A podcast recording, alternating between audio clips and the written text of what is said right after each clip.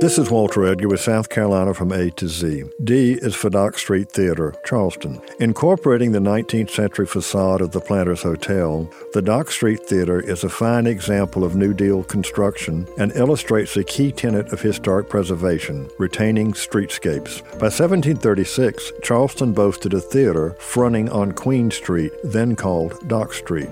That had been lost by the 19th century. In 1809, the Planters Hotel opened and was a popular residence for visitors. However, by the 1930s, it was vacant and in ruinous condition.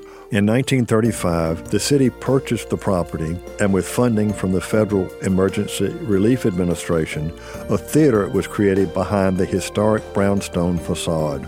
Under the management of the City of Charleston, Dock Street Theater has expanded its audience to become a fixture in the cultural affairs of the Low Country.